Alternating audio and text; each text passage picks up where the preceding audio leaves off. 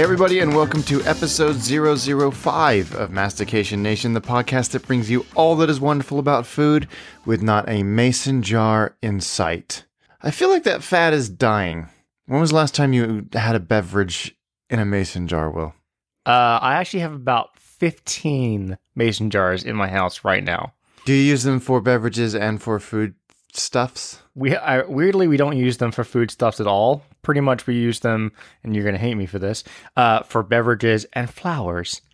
I don't know. Flowers, I get. I think flowers is is better than beverages. Um, you know, occasionally, like when when um, I need, we have one of the the giant ball uh mason jars, and we use those for like you know the heavy duty. So if I want to bring them outside, not worry about them like shattering like a wine glass or something like that. I'm gonna use that instead. Yeah, no, I think it's right. I think yeah, they they were in 2016. They were certainly overused in the restaurant world, but yeah, I can see the the appeal. I think it's a little weird when glamorous pot noodle thing came out with mason jars and all that nonsense. If you want a pot noodle, have a pot noodle. anyway, here we are, episode five. It's been a couple of weeks since we recorded, but what's exciting is that for the first time ever in the history of this podcast, Will and I are in the same time zone. But we're still 40 miles apart. Yeah. So Yeah. logistically, it actually works out to be easier that uh, we not be in the same room. In fact, if we were in the same town, I'd probably be in the living room and you'd be in the study. It would make more sense. It does. I mean, with the setup, the recording setup that we have, it's just way easier to do it like this. I've tried it before. The sound quality deteriorates. You distract each other. So yeah, no, this is good. But at least uh, we can uh, we can be drinking appropriate uh, beverages. I think that's the. I've said beverage more in the last three minutes than I've ever said in the last year. we'll get on to that in a second. But here we are, episode five. Episode four seems to have gone down really well we're on a we're on a bit of a streak here, a bit of a roll. Dim sum was a I don't think it was controversial particularly, but it was inspirational. I think it struck a chord with some of our more regular listeners. We got some nice feedback. Yeah, I think it comes down to the fact that it is such a.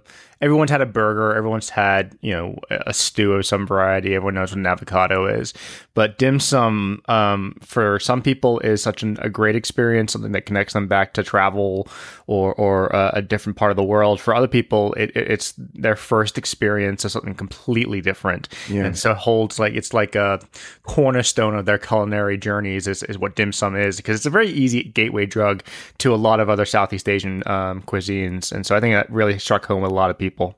Yeah, a couple of tweets that came through. Our friend uh, Kobus in, in Cape Town said, uh, Your latest episode is perfect. Will, will be my go to for introducing people to my favorite cuisine.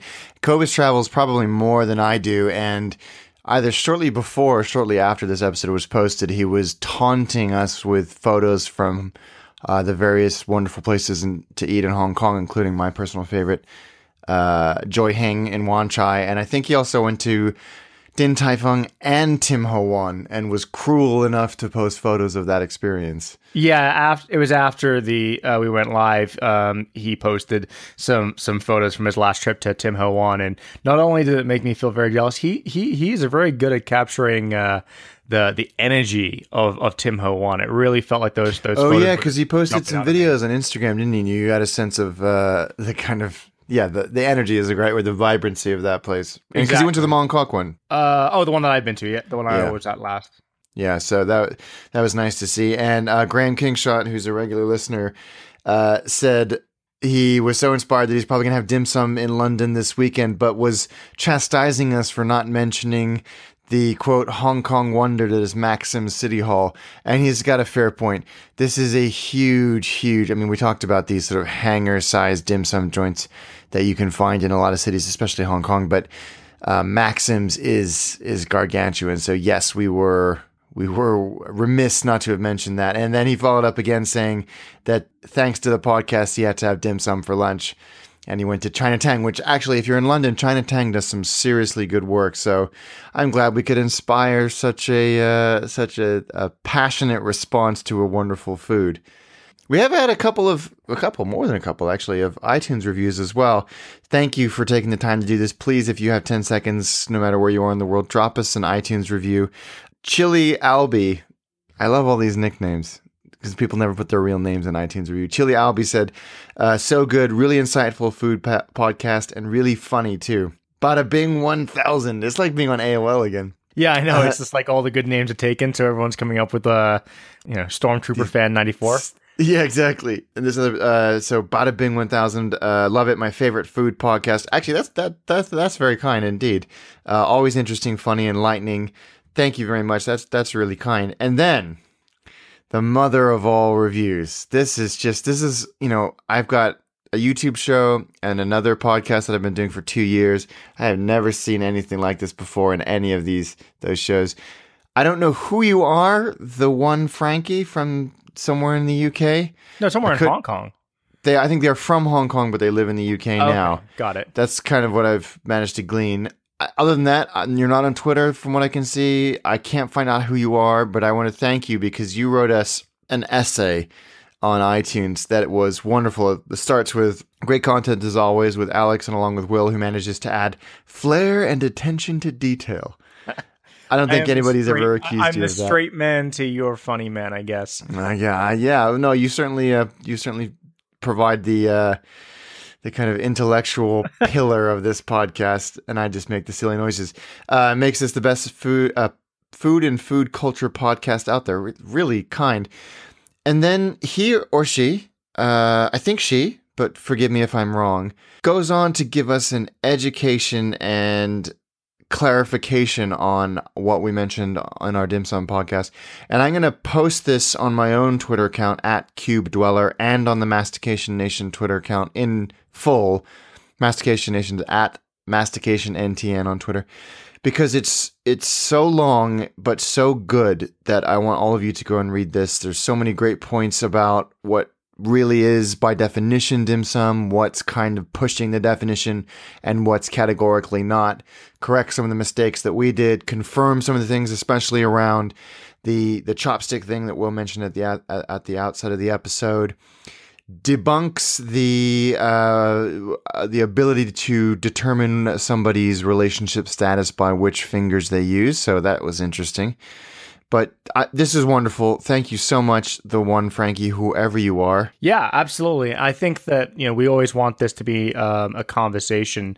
Um, you know, we are just two people who are very passionate about food, but felt that most food podcasts were were somewhat monodirectional, somewhat on high, and we love the fact that you're giving us your perspective on on what you feel are the key points and the key takeaways from uh, a previous episode. So keep it coming. Um, you know, I've always said find us on Twitter, find us wherever you can, and and we'll definitely engage with you. I, I want to know who you are. I want to find you on Twitter, Instagram. Fu- You know, send us a, a message somehow, and and let's keep the conversation going. Yeah, we'd actually, I'd love to have you on the podcast to talk more about this because this, like, this is a serious amount of research that's gone into this comment. So, anyway, thank you very much. Uh, this is a wonderful way to start the episode. But another great way to start the episode is to ask you what you're drinking on this lovely Monday evening. Uh, so this evening I am drinking a Pinot Grigio from Chateau Whole Foods. Chateau It's Whole their- Foods. It's the it's the house blend. I have no idea what it is, but it's like three dollars uh, three dollars a bottle and it's drinkable. So Yeah, why not? I've never been a big believer in, in the mid-range, mid-price quality thing. Wine is expensive in this country. In America? Californian wine is unnecessarily expensive. like if you actually go out and buy, yes, I understand what you're saying, but we are or I am blessed to live in an area that a I can go get two buck chuck from um, from uh, Trader Joe's, and that's not bad. And, and the rule I think you guys told me was uh, it, it switches out sort of who the wine's coming from because it's kind of like a, a dregs program. Um, and so if you like one bottle, go back and buy a case of it because it's not going to be the same Merlot every time. That's right. And so we we generally do that where where if we find a Merlot that we like or a or generally it's the reds that do uh, do better uh, on that consignment option, I guess. Um, and the Shiraz and the Merlots are good, and so we generally have a, a couple bottles of that lying around. And then Whole Foods, I think it's about four dollars a bottle, is is about the same um, quality. And then you know we have places like uh, Concannon in Livermore and Wente in Livermore, and if you're local, you can get like a bottle of Concannon po- uh, Petite Syrah for six ninety nine, and if you go to a restaurant, it's like forty bucks. Yeah, I was just surprised as I was wandering the aisles of the supermarket yesterday that the average price of a California bottle of red was 25 bucks. And there aren't many wines that I've tasted in that price range that have justify that that price point. But I know there's it's good to know that there's more accessible prices. Anyway, What are you drinking? I am drinking a what am I drinking? A beer. It is a Kona Brewing Company Longboard Island Lager. That's another thing that's quite difficult to get in this country. Lager. Y'all have gone guardrail to guardrail, and it's craft beer everything. It's difficult to get something other than a Bud Light. That's a that's a a, a lager, but this is very good. Uh, my father-in-law is a big fan of it, so there was a couple of cold ones in the fridge, and I I nicked one. As they say in England. Yeah. Uh, yeah, trying because we do a lot of we have a lot of breweries around us. Um, not to to locate myself too close, uh, but I I live uh, In case the crazies come for you. exactly unless the food um the food glitterati come after me. Um, the I live like throwing distance from Fieldworks, which is a big name in the in the East Bay. Uh, the Rare Barrel, which your friend uh, MG Oh yeah, Matty Galligan. talked about in the San Francisco episode. I mean, I can walk to there in like two minutes from my house, and then another wonderful place called uh, Novel Brewing, and uh, so we often do uh, just a little tour to tour to Berkeley um, brewing, uh, beer- uh, sorry, breweries, um, and generally I'm the designated driver, and so I always try and find something on the lower end, and the the the craft brewing mentality is if it's not going to blow the back of your head out, it's not beer. And so trying to find an ale, because ales are often lower percent, uh, percentage alcohol, that doesn't taste like a warm cup, uh, cup of tobacco chew a spit is tough. Um, and, and I can find some stuff around 4%, but you're never going to find something you know, less than that. That- Yeah, I've noticed that too. Very high alcohol content. Y'all love your flavored beers too. Apricot this, blueberry that, chocolate nonsense. It's an abomination and you should be ashamed of yourselves. Kate had a peanut butter, uh, no, no, she didn't. a peanut butter stout the other day. Oh, give me a break. I know, right? You know, I, it doesn't really matter, I suppose. I was just, uh, it's, it, I just think it's funny, it's slightly ironic, and a little bit irritating that it's difficult to find a lager, which it was 102 degrees over the weekend, maybe even warmer. I want a And I- Carlsberg. Where can I find it? Yeah, I mean, yeah, exactly. I mean, perhaps not a Carlsberg, but you know what I mean. It- that that type of thing. Anyway, man, we're getting like pulled towards the inexorable vortex of of beer and wine in this episode, and I can assure you, dear listener, that that's not the subject of today's episode. because neither the of those started. is. Yeah. Ooh, hint. Best Yes. thing you ate since we last recorded. It's been a couple of weeks. Um, how are you? Do you, do you like deep dish pizza? Yeah, it came up in conversation actually last night. I, I yes, I think it's a good thing. I can't eat it more than maybe every decade, but I do like it. So I was never really too much of a fan of it, and and it is one of those things that traditionally aren't very good. Um, you know, outside of Chicago, outside of the Midwest, and New Yorkers refuse to admit it that it is pizza. Um, but a couple great places have popped up in in, in San Francisco.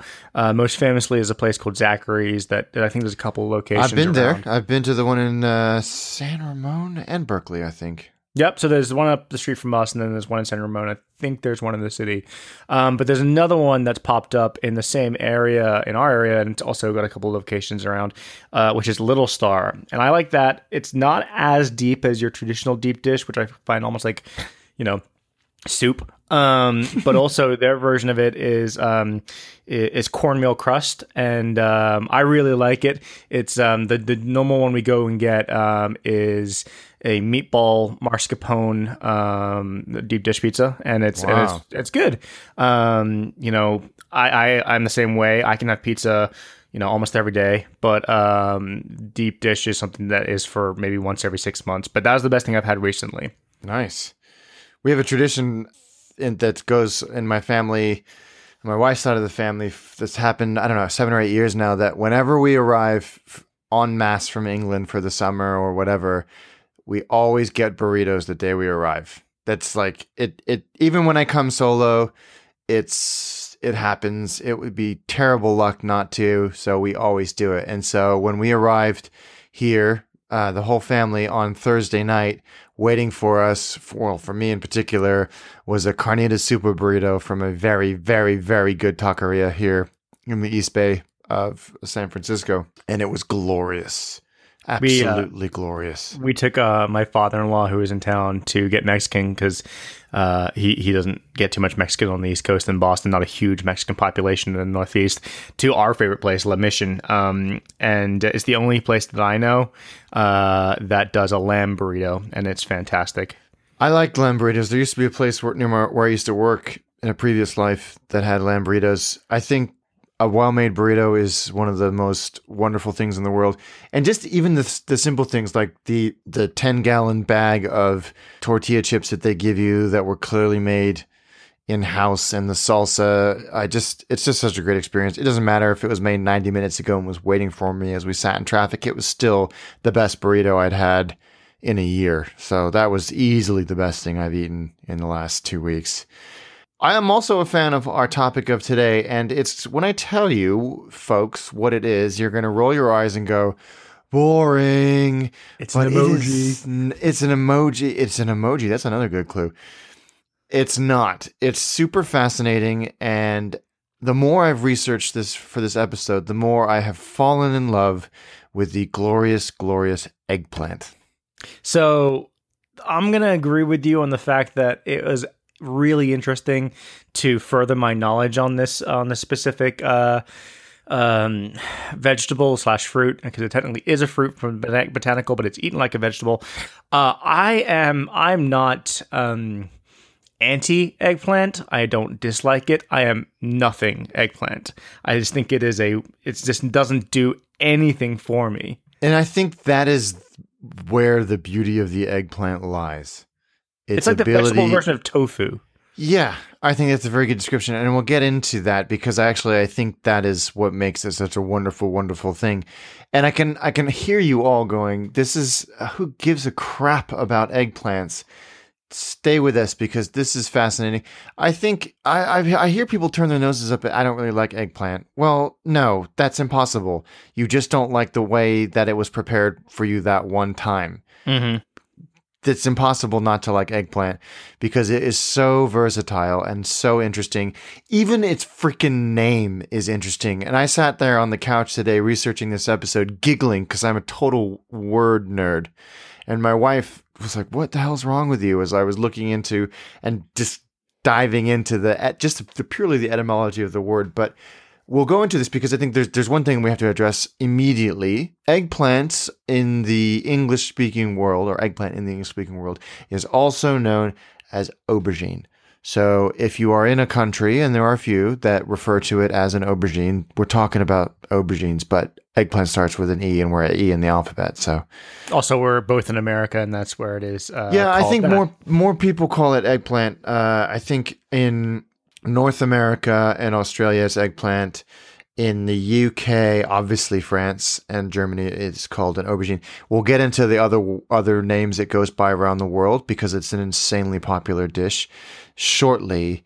But this is something that has been around in the annals of culinary history for a very, very, very long time. Have you? I mean, have you? Uh, the first record that I could find was in 554 AD. Yeah, I did some. I think we've uh, quite not coincidentally, quite uh, nicely uh, separated our areas of expertise on, on researching the specific item, uh, so that we've got some nice tidbits here. Um, I know that it originated in South uh, Southeast Asia, um, which is interesting because it is one of those things that are so intrinsically linked with Italian food, and more so in, in this area of the world, Italian American food, and we'll, we'll get into that as well.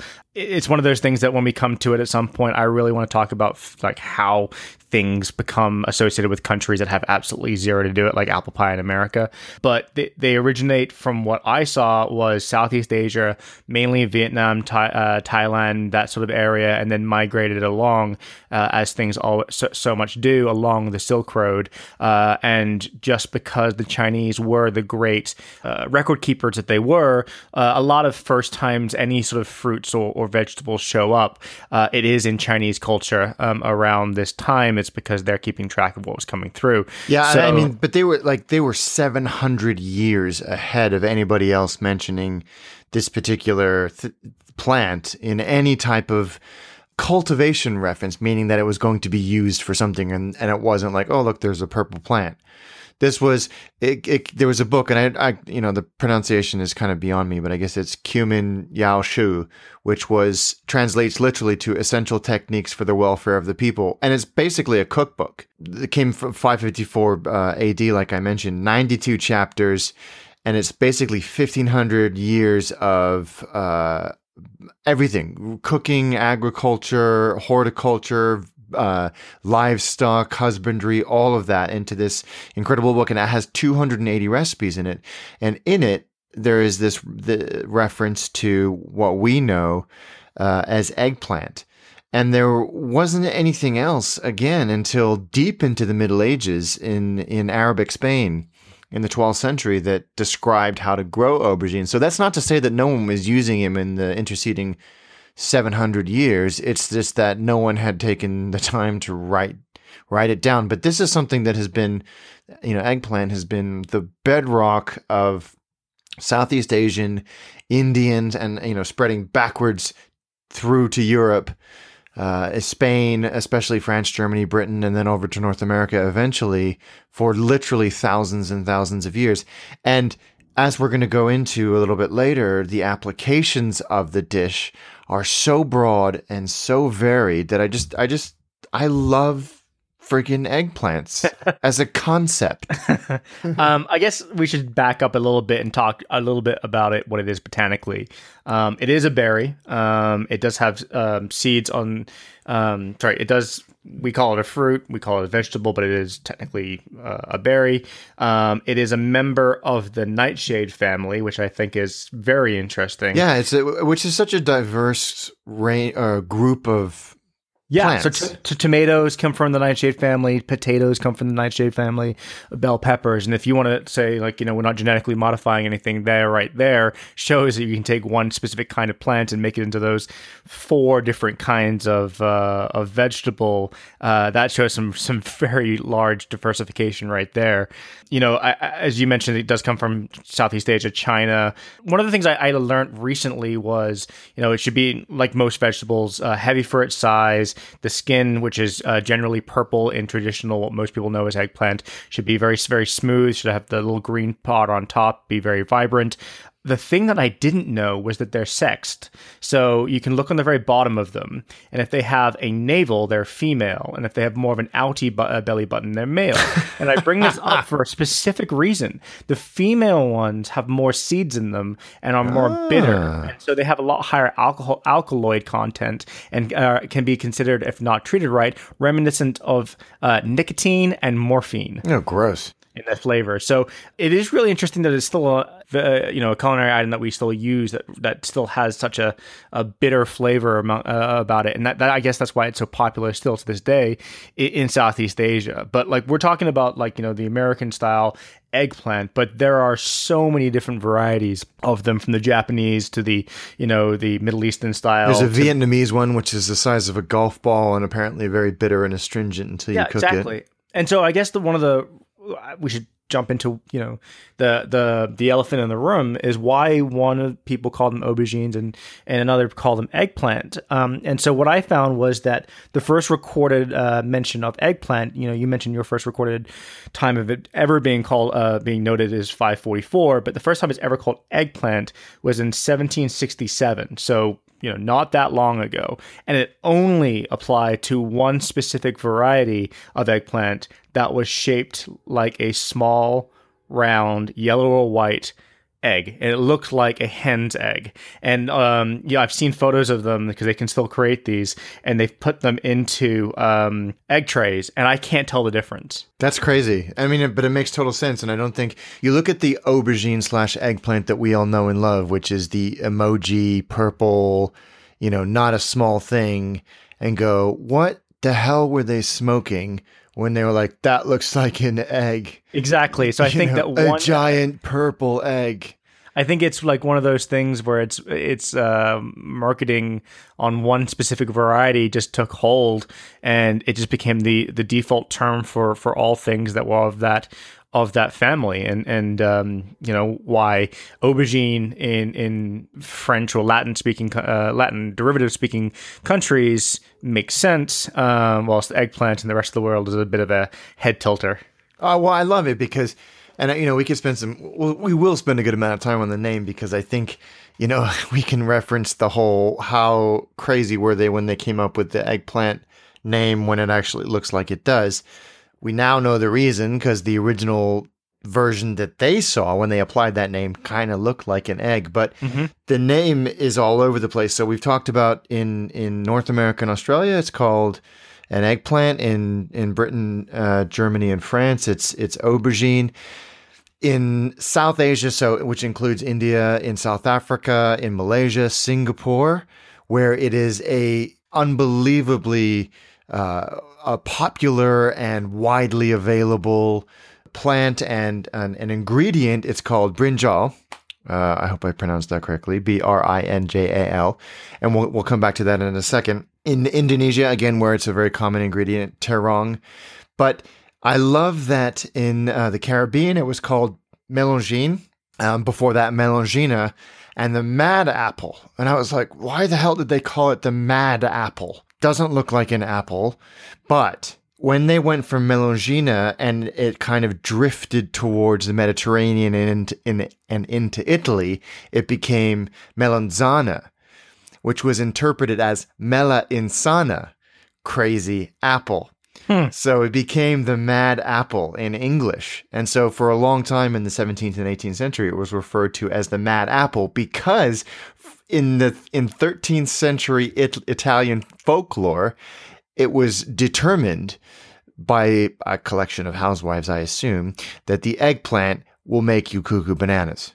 That if you if you if you if you eat eggplant, if you touch eggplant, you will go insane. So there's there's two things I sort of want to touch upon there, and I thought maybe just reading on this that it, the, the the apple part of it came from the fact that basically in in French, um, so many so many vegetables and fruits do have the word apple in it. So uh, pomme is apple, um, but then um, you know uh, potato is uh, pomme de terre. Yep. Is that right? Yep. Yep. And then and then pomegranate, is- is- they use the same root word as, as apple. Um, and so it all. I thought that that's where maybe that's where the the language drift, as it's known, came from. Um, Well, it's Yeah. what I think what's so cool about it is that you can trace back these these the ones that we talked about at the very beginning, you know, the regional ones that have stuck to you can see where they came from. So brinjal, what they call it in India and some places in uh, English speaking, comes from the Portuguese brinjela.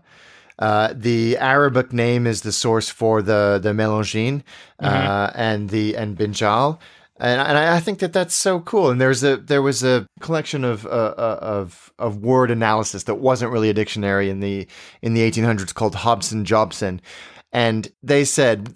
And I quote, probably there is no word of the kind which has undergone such an extraordinary variety of modifications whilst retaining the, the same meaning as this, meaning aubergine or eggplant or brinjal or whatever you want to call it. And it's absolutely true. And there aren't many words, and I, you know, I, I'm completely fascinated with etymology.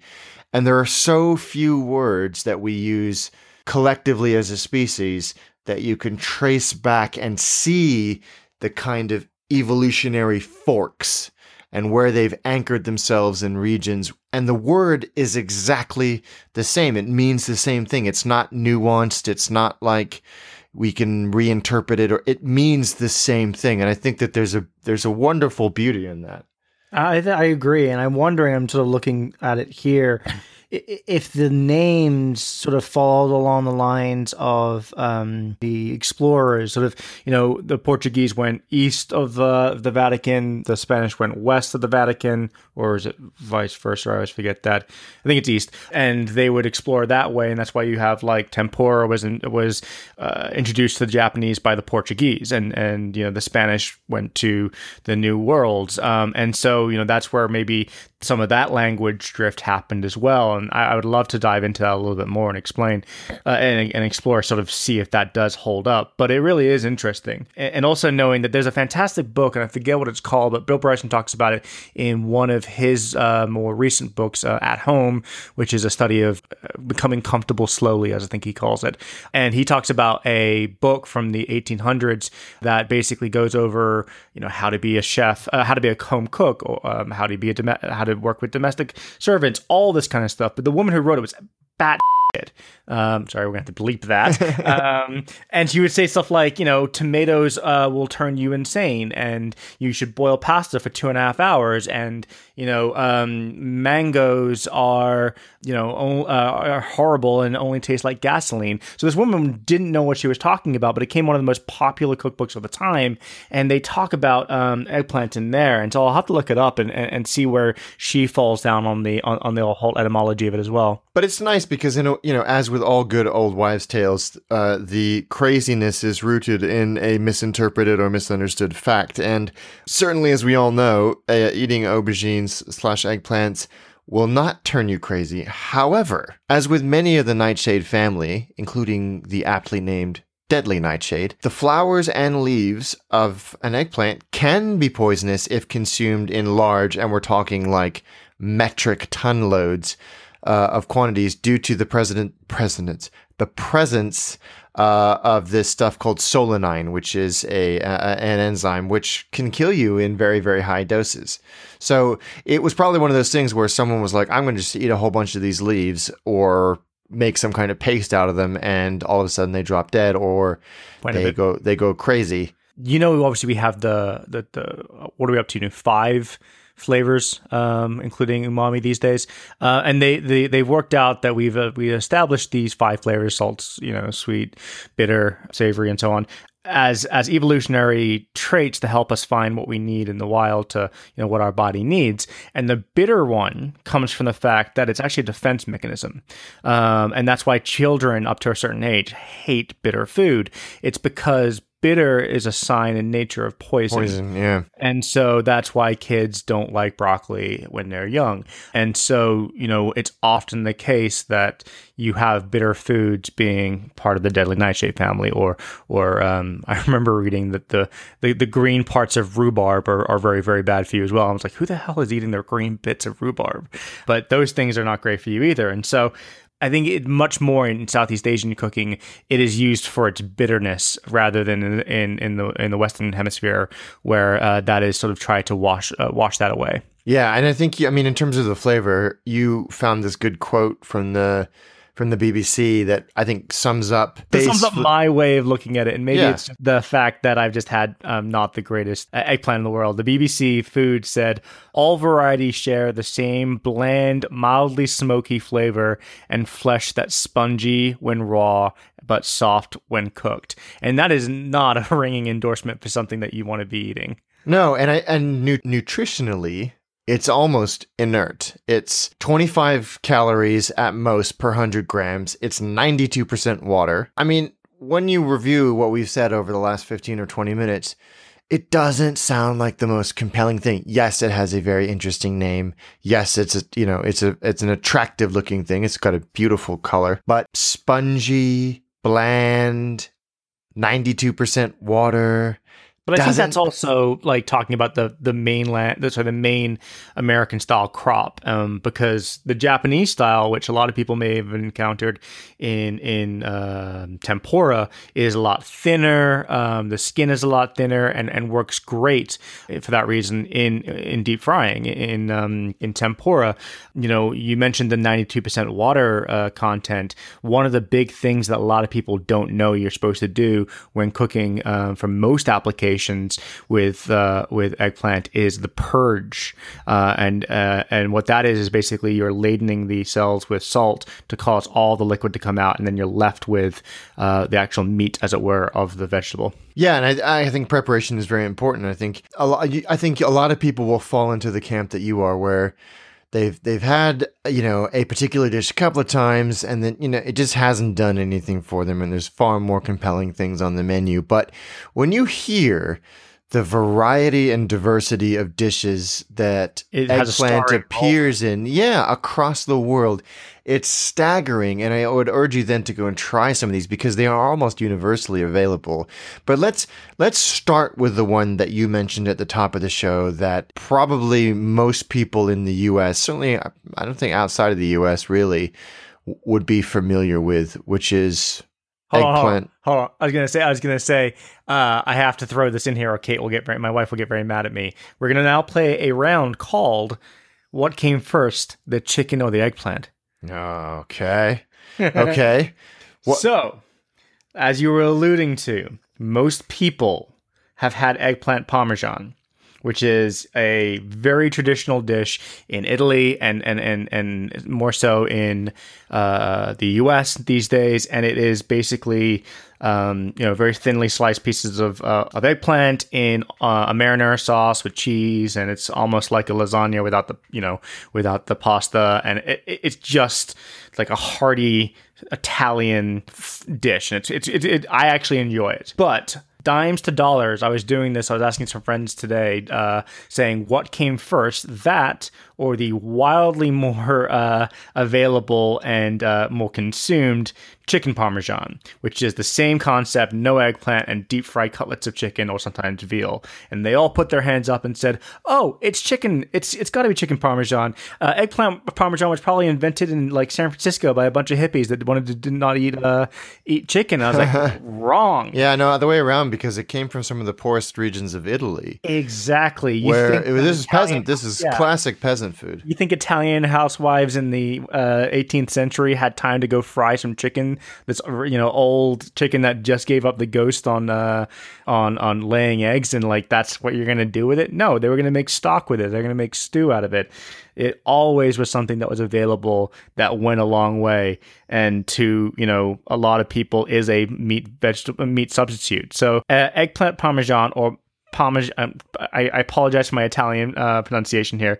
Parmesanina. I can't say. Yeah, mel- melanzane alla parmigiana. So there you go, melanzane, which is, as you heard, one of the other words for it, and root root words for eggplant. I, I I've had it a couple of times. I like it. I think uh, it has inspired some of these very popular spin-offs, as you said, chicken, veal, parmigiana, parmesan, however you however you want to refer to it.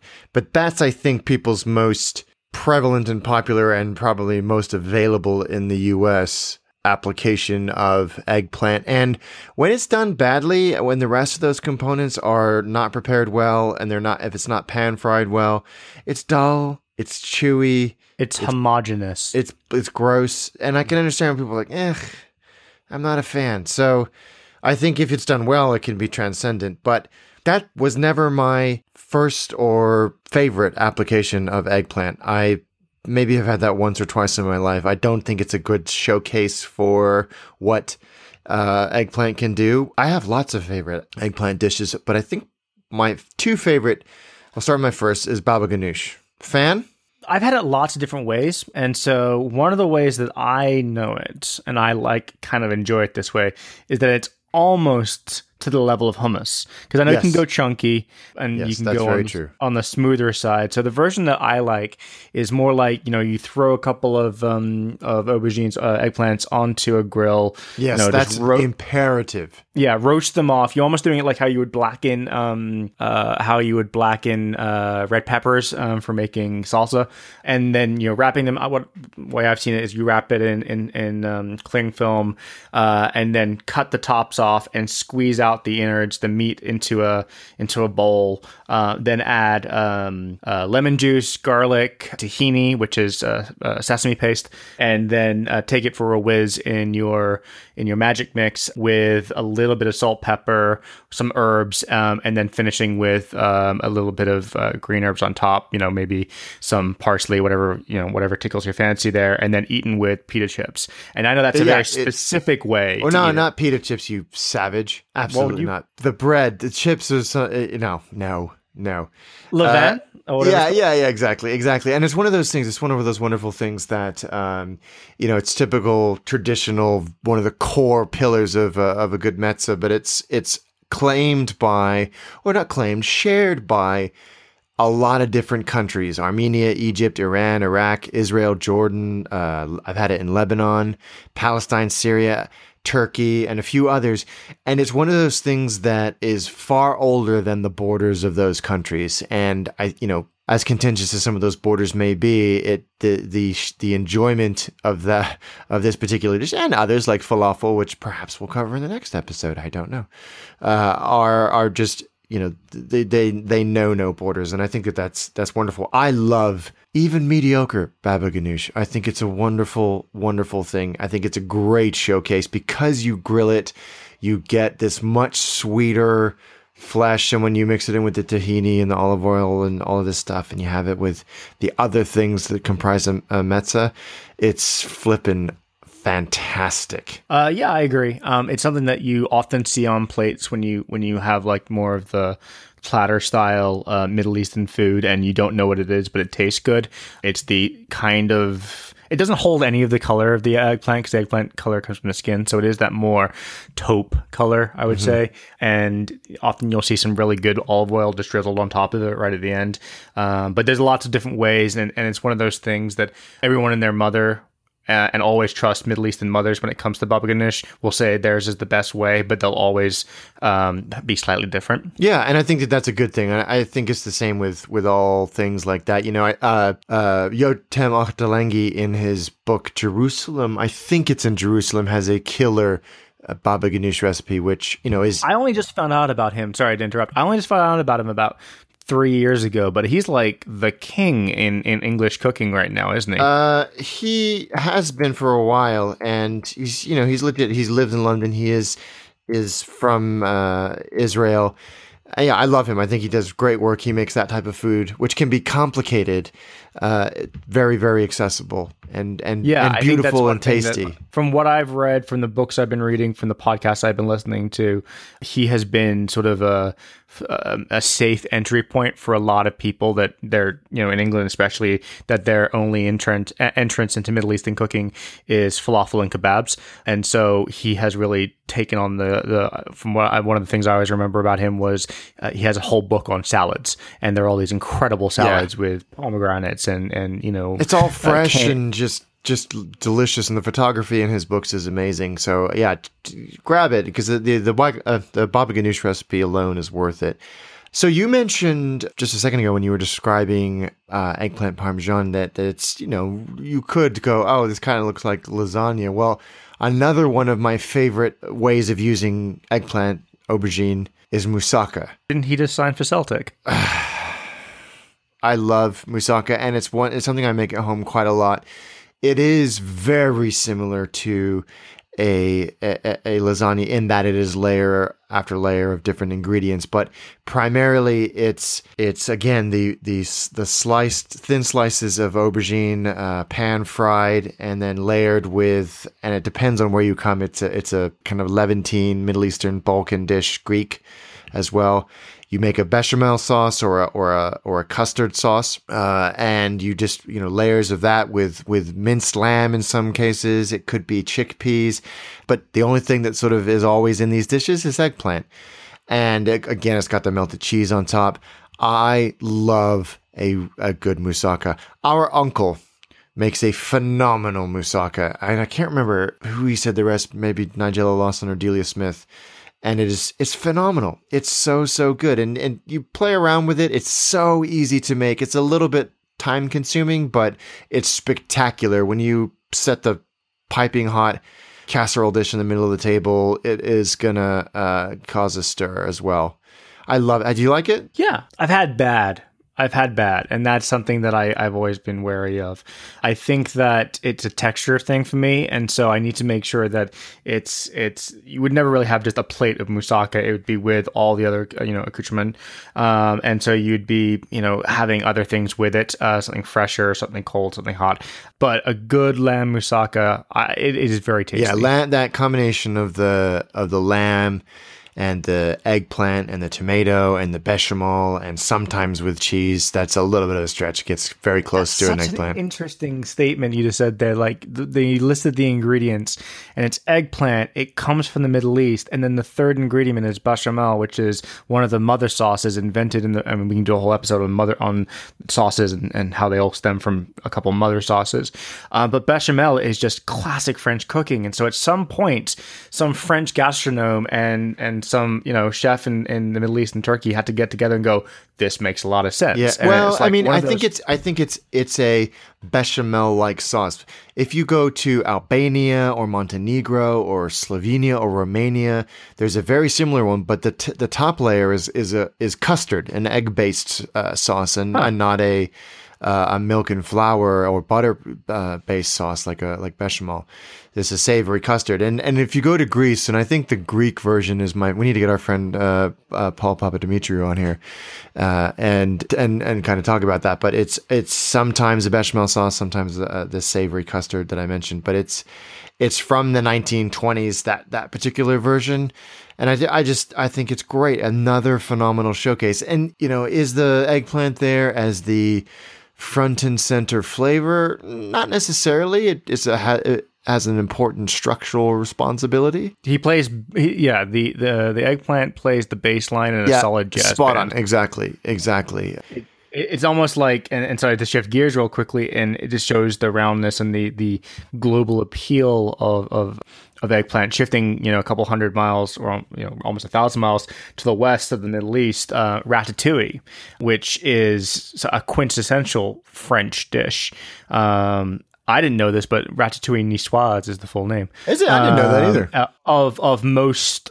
uh, styles, obviously, there's ratatouille stew and there's ratatouille niçoise and just how you're pre- uh, um, preparing it and where it's being prepared. It is a Provençal um, dish, and it is one of those things that in other countries the eggplant might be replaced with a squash, a pumpkin, um, you know, something along those lines. But it fills that that role of being a a big satisfying um, ingredient that bulks out dishes, and, and ratatouille for me is something that I really enjoy alongside certain grilled meats. I think it complements it perfectly. Yeah, I, I think it's too. It, it is too. It's a it's a it's a great thing. I think you know you when I make a, a ratatouille, I I again grill the the eggplant as well. So yeah, again, as you say, it's a perfect complement to grilled meats. It's uh it's a wonderfully refreshing thing. We eat a lot of it in the summer. I think that's probably because the ingredients are available. Um, so I think it's important to mention where we get before we move on to what I think is like the the region that has taken ownership of the eggplant. Where we get eggplant from today in 2017.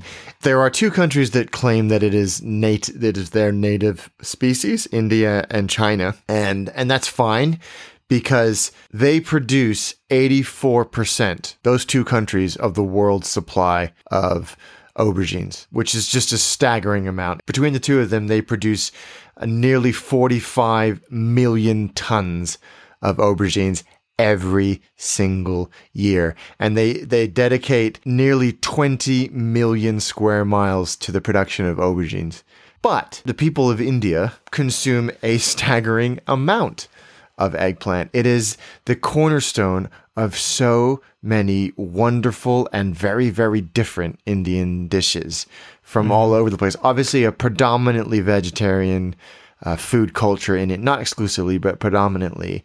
And as you've mentioned, eggplant can be cubed, it can be minced, it can be uh, sliced, it can be, it can take many different forms, like evil and and so can be used in a variety of different applications. And so there's a bunch of different Indian uh, and you know in South you know Indian subcontinent dishes that you will find eggplant in, and they are amazing. So there's um, there's sambar, which is a, a, a, lentil stew, which is flavored with tamarind. Dalma, which is a, obviously a dal, dal lentils, again based kind of like a curry with vegetables. Uh, there's chutneys. There's the achar, which is the pickled thing you sometimes get at Indian restaurants when you're when you got your papadums, which is bloody delicious. But my favorite Indian or Indian subcontinent uh, eggplant dish is Baingan bharta, which I actually weirdly first had here in Livermore, California, at one of my favorite Indian restaurants outside of India, Sansar. If you're ever in the East Bay, check it out. It's weirdly similar and can possibly trace its routes to baba ganoush in its preparation. It's eaten in India, Pakistan, and Bangladesh, and you basically mince the eggplant that you that you already grilled, so you don't you don't mince it raw. And then you get this, so you get this smoky flavor because you're supposed to do it over a charcoal fire. And then you smash and mash the eggplant with coriander, chili peppers, onions, and mustard oil. And that's kind of your base. And then people riff on it to turn it into more of a curry. And we eat it all the time with with rice or just with some naan bread or something. It is an extraordinarily satisfying nourishing, wonderful thing. And it's like 25 cents to make it. It's so cheap. Eggplant is cheap as hell, and all those other ingredients they basically give to you at the at the supermarket. It's have you ever had it?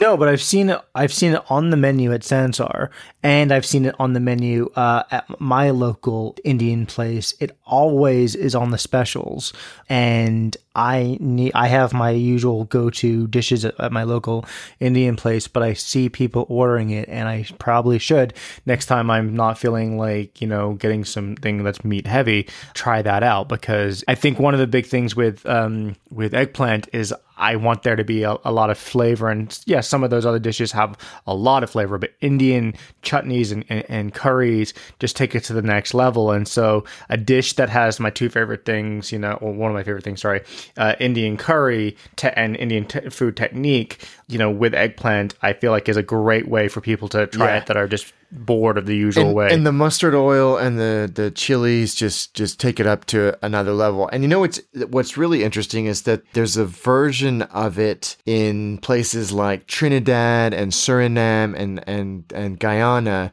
in the Caribbean Indo communities there that uh, takes some influences from that part of the world. But when um, indentured uh, laborers were brought over hundreds and hundreds of years ago, they brought this dish with them, and then they they um, added local traditions and flavors to it. And now it's and they've got a completely different version of it as well. So I love Baingan Bharta. I'd forgotten about it for like ten years, and then rediscovered it three or four years ago when we were in Mumbai, and ah, what a what a phenomenal way to to do it. Go to India or go to an Indian restaurant and look for eggplant dishes. You will not be disappointed. Agreed. Um, I also think that eggplant in general just pairs very, very well with lamb. Because if you think about it, moussaka and stuff like that. But if you're thinking about like having it as a side dish, or, or you know, I've seen what we're saying here is that these are, are specific dishes that you have to make to make eggplant, um, you know, not edible, but like, you know, part of something. It, it can be used just as an ingredient. I was just reading uh, in an article about someone who was making a flatbread with uh, grilled lamb and tahini and uh, a grilled uh, eggplant slices. And that sounds great. Um, like, you know, if you season that right, if you put some, the right kind of uh, herbs on top of that, that's going to be great great. It it it isn't a flavor forward thing, but it can uh, again to use the mu- music metaphor, it can play a great backing beat to a lot of things that you're using. That you want a creaminess if you cook it a certain way, it gives a smokiness if you cook it another way. It gives a bulk if you cook it, uh, you know, third way. So yeah, it is something that I think is a is a is a refrigerator stretcher. Yeah, absolutely. And in if you travel around the world, you can see how versatile it is in uh, in some places, especially in places like the Caucasus the eggplant itself will be hollowed out and then stuffed with meat and rice and, and things and then baked. That's bloody delicious. In Spain, uh, there's a dish called escalivada, predominantly in Catalonia, where they they take strips of aubergine, uh, sweet peppers, and uh, and onions and tomatoes, uh, and then in Andalusia, they they thinly slice the eggplant, deep fry it in olive oil, and then serve it with hot uh, uh, serve it hot with honey, which completely wow. changes it. Yeah, and then there's pickling and all that stuff. But yeah. there's so it's so versatile. I love I love it. I love it. So as we as we wrap this episode up, uh, I want you, dear listener, to do two things.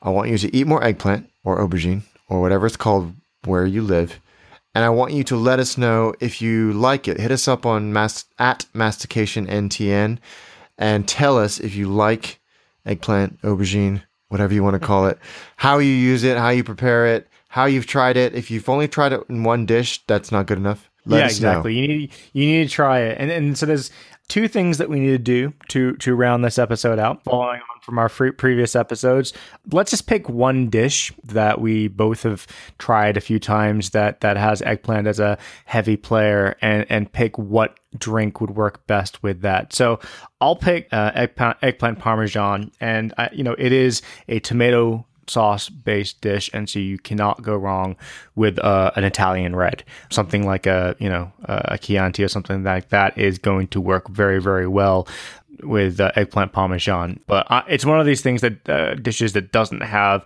a, a normal pair. I mean, don't go mixing it with coffee because it is a bitter meal anyway. So don't be having bitter stuff on top of it. But uh, what, what would you pick for uh, you know a drink to pair with with whatever your favorite eggplant dish is. I would go. I'm going to definitely go with uh, with Baingan Bharta, and I would say that a very, very, very cold uh, Indian beer like a Kingfisher. It, Flying horse or whatever. yeah, yeah. Oh, there's so many great Indian beers. So many great Indian beers, but a very, very cold one of those, and and the Baingan Bharta as a you know maybe part of a thali or something you know where you got lots of different dishes and you're sharing with some buddies on a on a hot summer night. Can't go wrong with that. Uh, and so the last thing I want to touch upon was the the this little tidbit uh, from France that I thought was absolutely hilarious. I was looking at what aubergines you know mean around the world, and apparently the word aubergine for the longest time, and I don't know why it was just women, but referred to female traffic wardens in France. and I looked up I looked up the pictures, and they're all fairly matronly shaped, and they're all wearing deep, vivid eggplant purple suits. And you're like, oh, that makes sense. And I thought that was freaking brilliant. That's hilarious. That's hilarious. I think that's a great way to end this episode on this balmy summer evening. So we will catch you guys in a week or two. And I did not give away what we're going to do for F because we haven't decided yet. But until then, enjoy your food.